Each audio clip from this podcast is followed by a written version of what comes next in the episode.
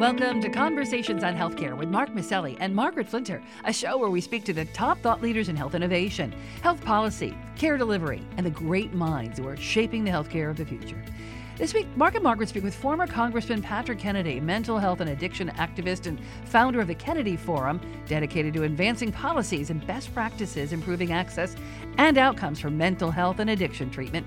He discusses the dramatic rise in mental health and addiction crises in the wake of the pandemic, the Mental Health Parity Act he co sponsored in 2008, and how the Biden administration's policies will address some of the barriers still at play. We check in with FactCheck.org's managing editor, Lori Robertson, who looks at misstatements spoken about health policy in the public domain, separating the fake from the facts.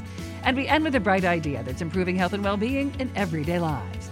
If you have comments, please email us at chcradio at chc1.com or find us on Facebook, Twitter, or wherever you listen to podcasts.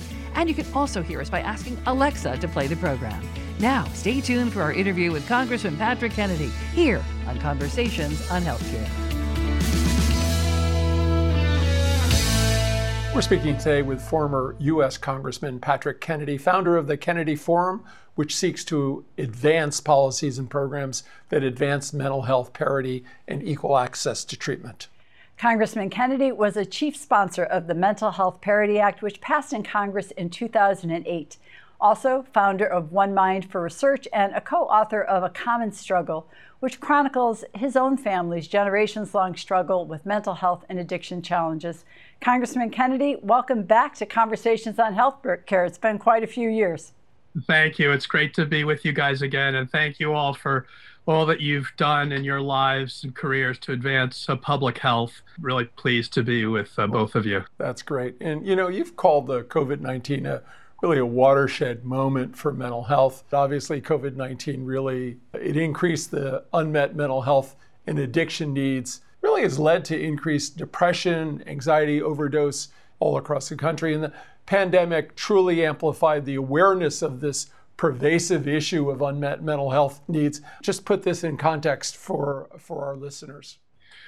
Well, it's hard to imagine uh, where healthcare doesn't include mental health care. When we know of the neurobiology behind depression, anxiety, addictions of all kinds, schizophrenia, we, we know these are all biological, heavily genetic mm-hmm. illnesses, yep.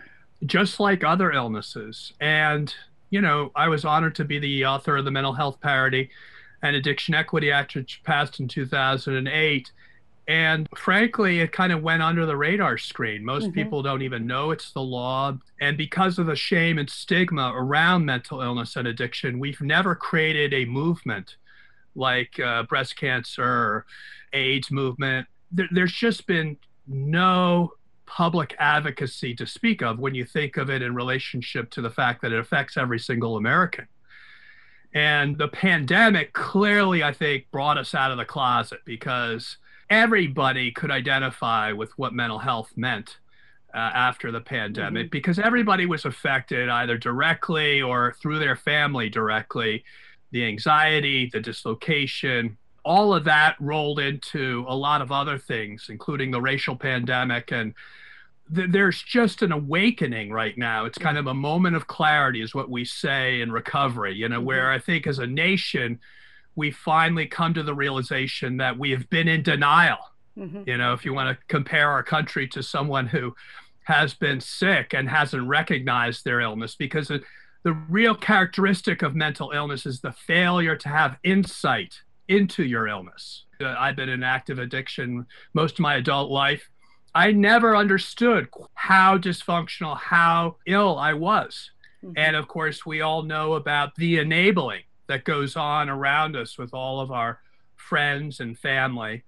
And in essence, it takes them hostage too, because uh, once someone around you suffering, you're suffering too. We as a nation have just really never wrapped our arms around how much of an elephant this is in our nation's living room and how we as a society have failed to even have the conversation Mm-hmm. So I think that both on a personal level and on a societal level, we're ready to have that conversation. And to your point, the indicators are off the charts. I mean, uh, we're losing twice as many people as we lost during the height of the HIV AIDS crisis. Right. And we're spending one fifth the amount of money as we dedicated to fight HIV AIDS. So And I can tell you, as a member of many who are on the front lines, we haven't barely scratched the surface of tackling this illness.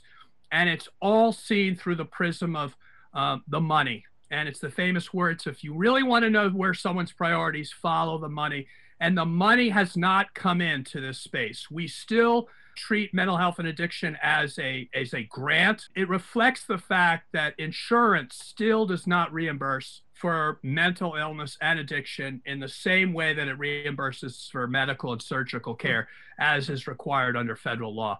I mean, if this were any other illness, we would have been doing a lot more by now. Hmm. We spent trillions on cancer, and thank God we did. But no one asked when we were spending that money, was it worth it? We all knew as a nation that it was good for us collectively as a nation to lead on biomedical research into cancer. We have not done the same in terms of our neuroscience priorities. And we certainly, in terms of the application of the federal law, never done what we needed to do in terms of enforcement from the provider end to make sure more Americans get access to mental health services as they are today. Well, Congressman Kennedy, I'm going to ask you to do something that might be challenging. I'm going to ask you to find some silver linings here about what what might be happening that might give us some hope for some change down the road. We need a couple of things. Certainly, uh, integration of care, bringing primary medical care, if you will, and behavioral health care together, not separating them out into domains certainly uh, equal treatment coverage uh, for mental health and addiction services under all payers and insurances. Share a couple of things that you have on your radar that you're really fighting for or advocating for that you think help us move past this uh, public health crisis. Well, I, I couldn't be more excited for where we are. I believe mental health care will be reimbursed mental health care will be reimbursed service within every public school in the nation within the next five years. Mm-hmm. I think if we want to address mental health of our children, which is also at the tip of this pandemic, um, we're going to need to do that. I think we're going to have uh, mandatory social emotional learning curricula in every public school in America. I think we're, in terms of criminal justice, I think we're going to have a whole new view of how we view recidivism. And we're going to understand that so many who are in the prison system are people who are victims of severe trauma. And I think if we address some of that, we're going to reduce recidivism uh, because hurt people hurt people. And if we understand that, we're going to start to treat the hurt so we can reduce the total number of people that are, are continuing to be hurt in this cycle of violence. I think that uh, uh, workplace, I think there are going to be huge changes in the way mental health is now seen as a priority. I think there's greater neuroliteracy. In other words, I think there's going to be a greater understanding for mental health hygiene. I think that we're going to as a nation, want to have a toolkit to learn how do we modulate our own emotions, how do we identify counterproductive thinking patterns, and how do we learn about our brain, our neurobiology, how our thinking uh, affects our acting, and how do we interrupt, you know, behavior by moving upstream. I think all of these things mean that we're really in the golden age of understanding mental health in a whole new way, not just as a mental illness, but really, every one of us on the spectrum has, from time to time, various challenges. And all do we, also, what do we do to maintain our mental well being? So, this is not the purview of just people with a diagnosis under DSM. It's really all of us. Mm-hmm. And I, I think that's an exciting change that I've seen uh, throughout this pandemic is now everybody's recognizing that they need to strengthen their toolkits yeah. to help their own mental health. Mm-hmm. You know, I was thinking as you were talking about this golden age of mental health awareness, just the struggle that you went through on crafting the Mental Health Parity Act, where in 2008, where you probably needed a lot of charts and graphs, but you started off this conversation that people are starting to feel this. It's in their household, it's in their neighborhood. Whole different experience in terms of promoting the advocacy work you had to do. That this is now something that's shared by everyone. And I'm just wondering now, you've got the Biden administration in charge. What are the policies that they're going to put into play to increase this momentum? We cannot miss this opportunity because the window we know will close, right? We've all been on this cycle, whether it was domestic violence or HIV or whatever. But right now, we've got the Biden administration in charge. You've been uh, lauding them around the American Recovery Act, really this wider access to buprenorphine, a bigger role for things that we're fascinated about in the federally qualified health center, community health center world, but community mental health uh, as well organizations. So walk us through this this unique moment that we have in time. So we're now looking at all aspects of health, and I really appreciate that the Biden administration has uh, fantastic policy advisors at every level of uh, government, and they understand you got to deal with the social determinants of health. We got to uh, understand the impact of the racial discrimination that so many of our fellow Americans have been uh, suffering from for years, and many times unaware of how that affects them because it's more vicarious. They see people who look like them beaten and killed on TV. And that trauma has never fully been dealt with. We have to deal with it. I think the Biden administration is committed to doing so. And now, if we're moving towards value based care, we're looking at the idea that we wrap services together and we're identifying do they have a stable place to live? That's going to make a huge difference in their success in, in managing their mental health and physical health. And that if we start to look at the bottom line, we'll see that these things that may not be medical may actually have as big, a, if not more, of an impact on the medical spend as anything else that we could look at. We never would have had that perspective a few years ago. Yeah. And so I really think this is the exciting age because the bottom line is mental health may be the biggest force multiplier that the medical system's right. never seen before. Right. And once they start to evaluate that the dollar in is worth, you know, four out if they're investing in mental health, maybe we don't want parity because we're going to be getting more than our fair share because people will finally realize that this is a part of the system we've never wrapped our arms around. We've never properly focused on quality so that we can actually have expectation that people get better. We've never uh, brought in the value of technology as a remote monitoring device to keep people like myself who have a both mental illness and addiction are better able to monitor that like a fitbit right we we're now able to take facial recognition with the telemental health and assist clinicians in being able to better diagnose us. We're, we're going to be able to take vo- voice recognition and modulation, tell where we are on a mood meter. We're not going to be casting people out into the hinter world when they leave the doctor's office. They're always going to remain connected. And for people with a pernicious illness that's constantly looking to take people down, such as addiction and mental illness, this new environment is very conducive to the kind of wraparound care that we ultimately have always wanted. And now I think are going to start to get through some of the reforms that CMMI has taken up and CMS is going to move forward with, and the payers across the country through these ACO models are starting to look at as well. I want to say that uh, storytelling is so important in healthcare and in policy and politics and every place else. But I'm really curious. Your your uh, book, A Common Struggle, really is very personal talks about your own family struggles uh, with these issues and, and makes the case so clearly uh, that these transcend any kind of socioeconomic spectrum. How have your public revelations and, and those of other well known people shifted the narrative around what we know is truly a family disease, but for a long time was the family disease that nobody talked about? So we know that if we intervene on stage one cancer rather than stage four, we have a much better shot at saving someone's life. And that's true in mental health and addiction. The earlier the intervene, the better results. But unfortunately, our MO is we we wait till someone has a stage four illness before we actually treat. And that's exacerbated by the fact that we uh, want to keep these illnesses secret which keeps people sicker than they ever need to be. And the real change we can make that can dramatically change outcomes is by understanding that these are illnesses, that we can treat these illnesses. And the key to it is getting rid of the shame, the stigma. And I've been really after ending the discrimination because I'm not sure we're ever going to get rid of the attitudes towards people who have these illnesses because let's just be honest, it's uh, it's in our human nature to judge others, not remembering that no one in their right mind would act in those ways if they were healthy. And when someone is getting up every day and feeding an addiction of any kind, they're jeopardizing the relationships with their loved ones. Their employers, even their freedom. So they're being held hostage by their illness. And I like to think of mental health care providers as those 911, you know, special response force that go in there and help kick down the doors and bring people back into the light.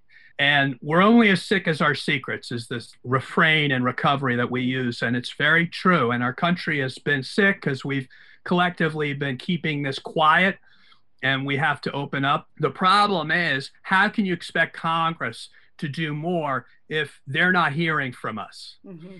And if because we're feeling shamed, then it's easier for them to overlook our interests in favor of other interests of people that are lo- much louder. So if we want to see things change, we have to start in our own lives and we have to be more open about discussing these things so that we can see uh, more people helped. We're speaking today with former U.S. Congressman Patrick Kennedy, founder of the Kennedy Forum. You know, I want to look at both ends of the spectrum. You were just talking about the technology and sort of the AI and, and other things that really can be force multipliers as we think about the scale that we need. But I was struck by your saying early intervention is the key. Mm-hmm. Now, we're in 180 school based health centers. Our focus is to make sure that every school, from kindergarten or preschool up to high school. There's a mental health counselor in there. And so we've been working with School Based Health Alliance, Robert Boyd and his team. But both of these are important, right? We've seen, uh, because of COVID 19, the advent of telehealth being used in mental health That's and right. parity being played between the phone call and the video. The population we care living at or near poverty, 90% of the people we care for we're seeing this enormous transformation happening, but we want to also make sure that fundamental early intervention really in the schools are the best place to begin this conversation with young people to have it as sort of normalizing uh, their experience. So, you know, you told us a little bit, and I know you're at a virtual behavioral health tech summit today, sure, learning a little bit about the exciting things that are coming.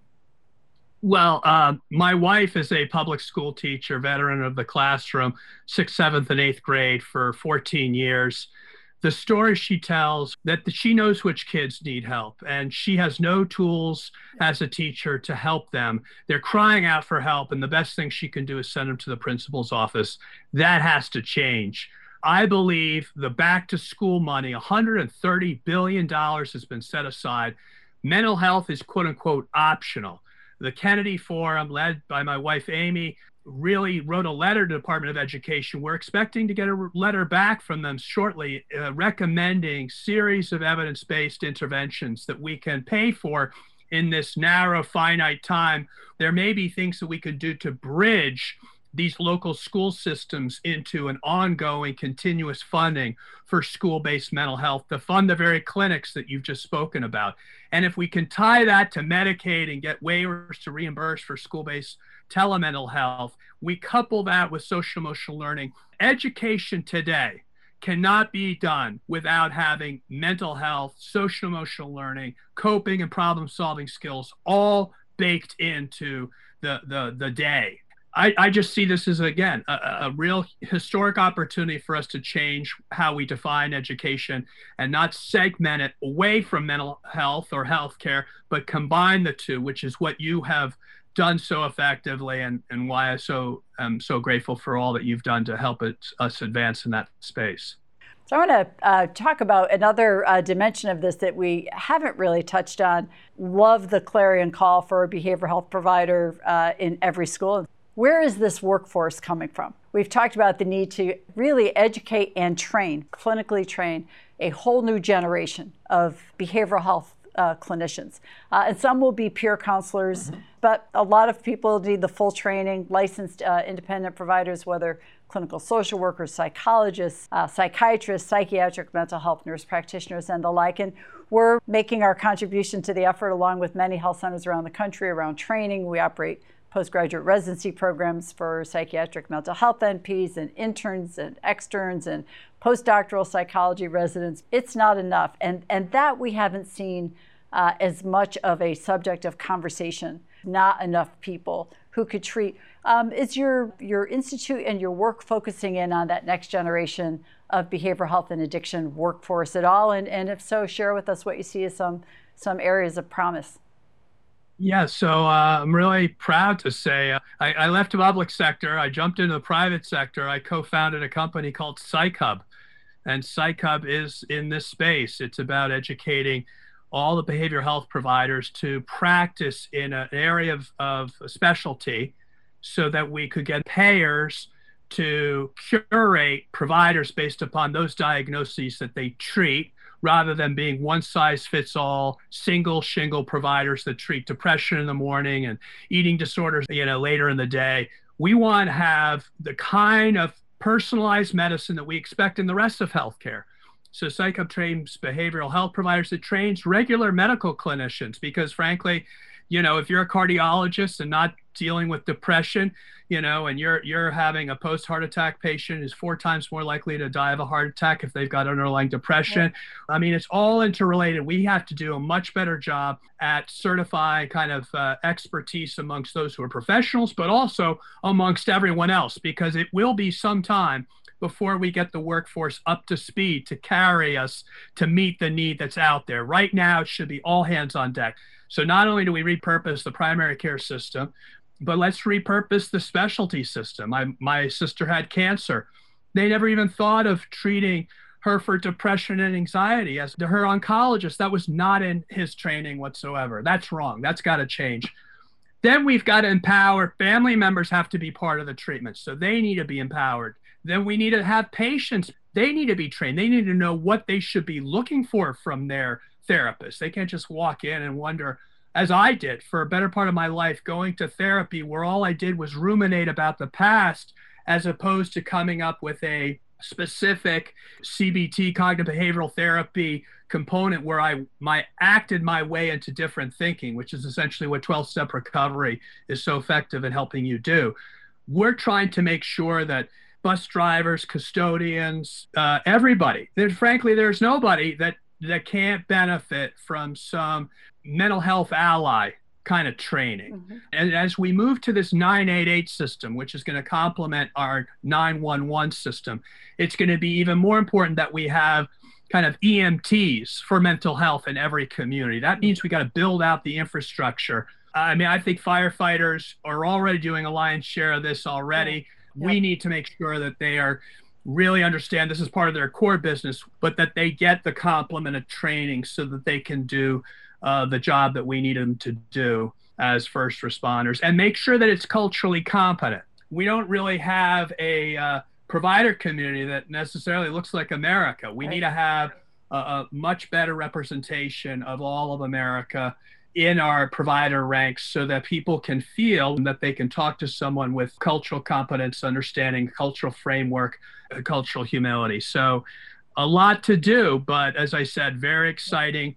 And I think we need to revamp our um, tuition loan forgiveness and do our high need categories for loan forgiveness and, and emphasize those areas in mental health, as particularly amongst kids and adolescents, which we have such a huge pain point on.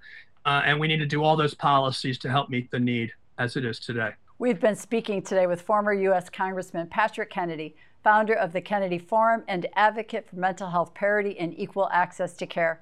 You can learn more about his vitally important work by going to patrickjkennedy.net or thekennedyforum.org. Follow him on Twitter at PJK for Brain Health.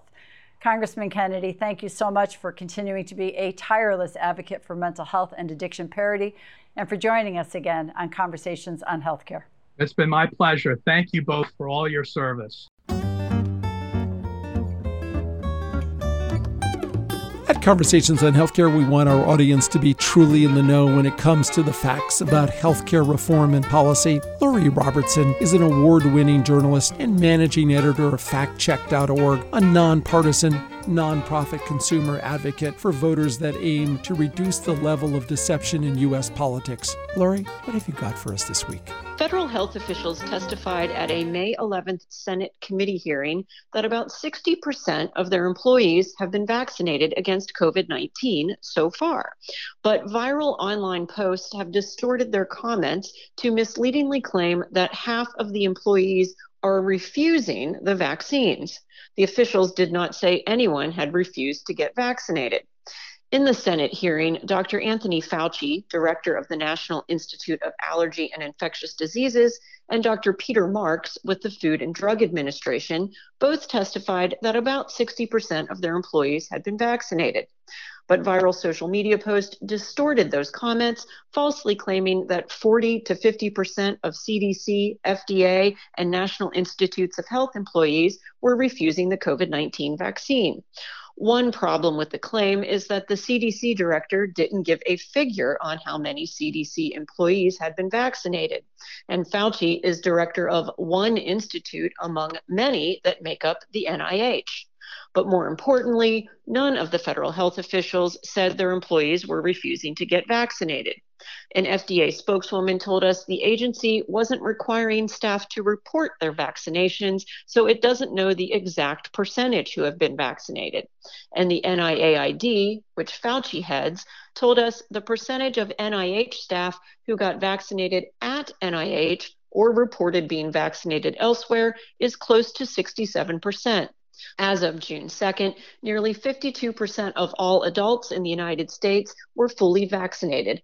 And that's my fact check for this week. I'm Lori Robertson, managing editor of factcheck.org. Factcheck.org is committed to factual accuracy from the country's major political players and is a project of the Annenberg Public Policy Center at the University of Pennsylvania. If you have a fact that you'd like checked, Email us at chcradio.com. We'll have factcheck.org's Lori Robertson check it out for you here on Conversations on Healthcare.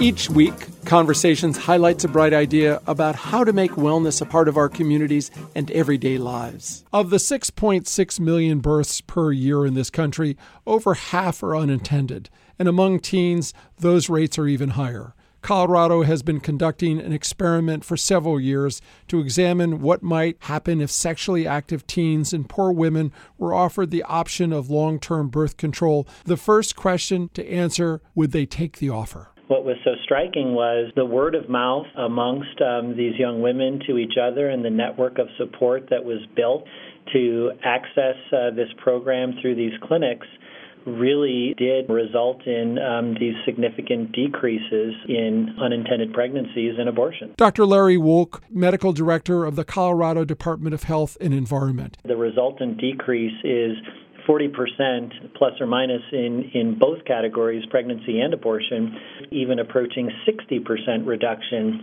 in um, those unintended pregnancies and abortions. There was a significant economic benefit to the state as well. We've seen a significant decrease in the number of young moms and kids uh, applying for and, and, needing public assistance. This will translate into better social and economic outcomes for these folks. A free long term contraception program offered to at risk teens and women trying to avoid the economic hardship of unplanned pregnancies, leading to a number of positive health and economic outcomes for all involved. Now that's a bright idea. You've been listening to Conversations on Healthcare. I'm Mark Masselli. And I'm Margaret Flinter. Peace and health. Conversations on Healthcare is recorded at WESU at Wesleyan University, streaming live at chcradio.com, iTunes, or wherever you listen to podcasts. If you have comments, please email us at chcradio at chc1.com or find us on Facebook or Twitter. We love hearing from you. The show is brought to you by the Community Health Center.